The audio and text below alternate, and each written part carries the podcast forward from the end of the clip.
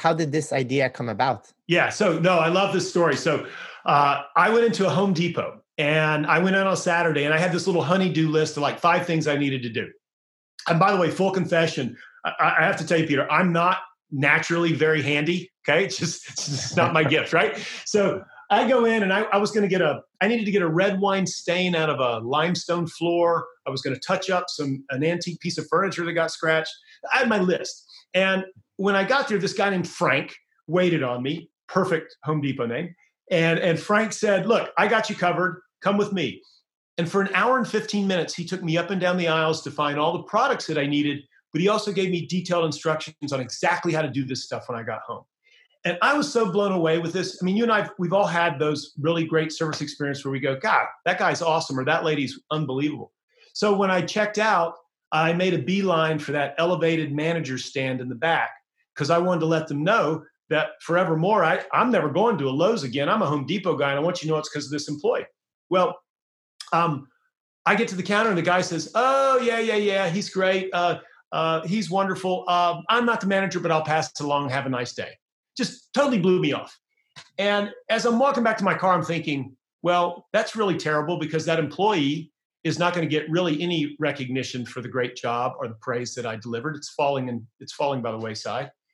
And then as a chief marketing officer, I started thinking, wow, what a lost opportunity for customer engagement. I literally approached the store manager to raise my hand and say, I love this guy. You guys are awesome.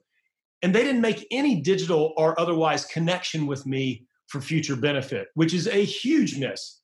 And then when I got in my car as a customer, this is the third group in this sequence, I realized what a, what a miss because I wish I had Larry's cell phone number or email address.